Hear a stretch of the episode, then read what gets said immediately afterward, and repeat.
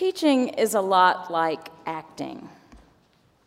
You're on a stage using your voice, movement, and expression to convey a story, an idea, or a lesson.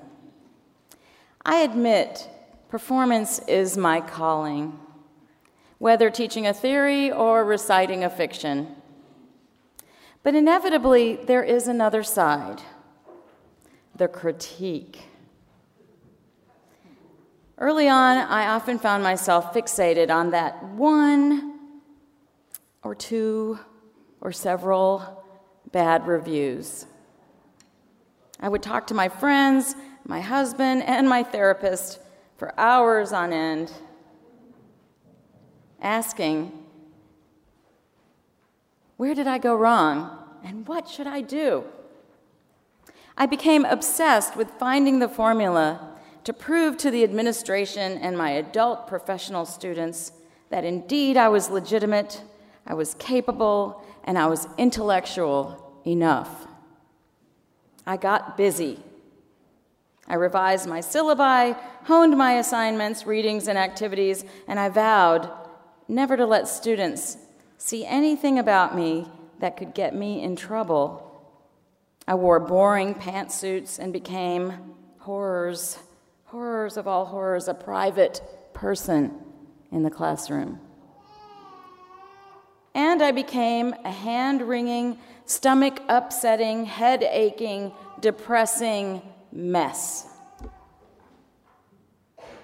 I remember sitting in my therapist's office, short of breath and paralyzed by anxiety, when she took me through a guided imagery exercise asking me to envision a journey up a mountain, describing to her what I saw. And there, on top of the mountain, was a strong and graceful older woman with long, flowing black hair. She was smiling broadly at me with her arms outstretched, her eyes twinkling. She was no one I knew, though she seemed familiar. Sometime after, I was teaching one of my evening classes.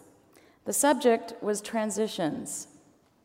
And I started sharing a funny quip about my ex husband, but quickly stopped myself. A student spoke up Rema, we want to hear more. We don't get to learn enough about you. I stood there, stunned for a moment. Then a tug at my heart like a heavy door squeaking open, one that had been locked up with pain and fear. I opened it. With that, something profoundly shifted. I began a practice of pausing before entering my classroom, taking a deep breath and visualizing the students. When the door closed, I was on fire.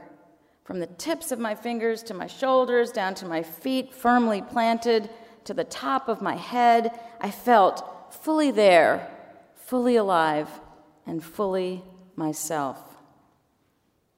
I began to, as Carl Rogers describes, be that self which one truly is, away from facades, oughts, and pleasing others, and toward being process.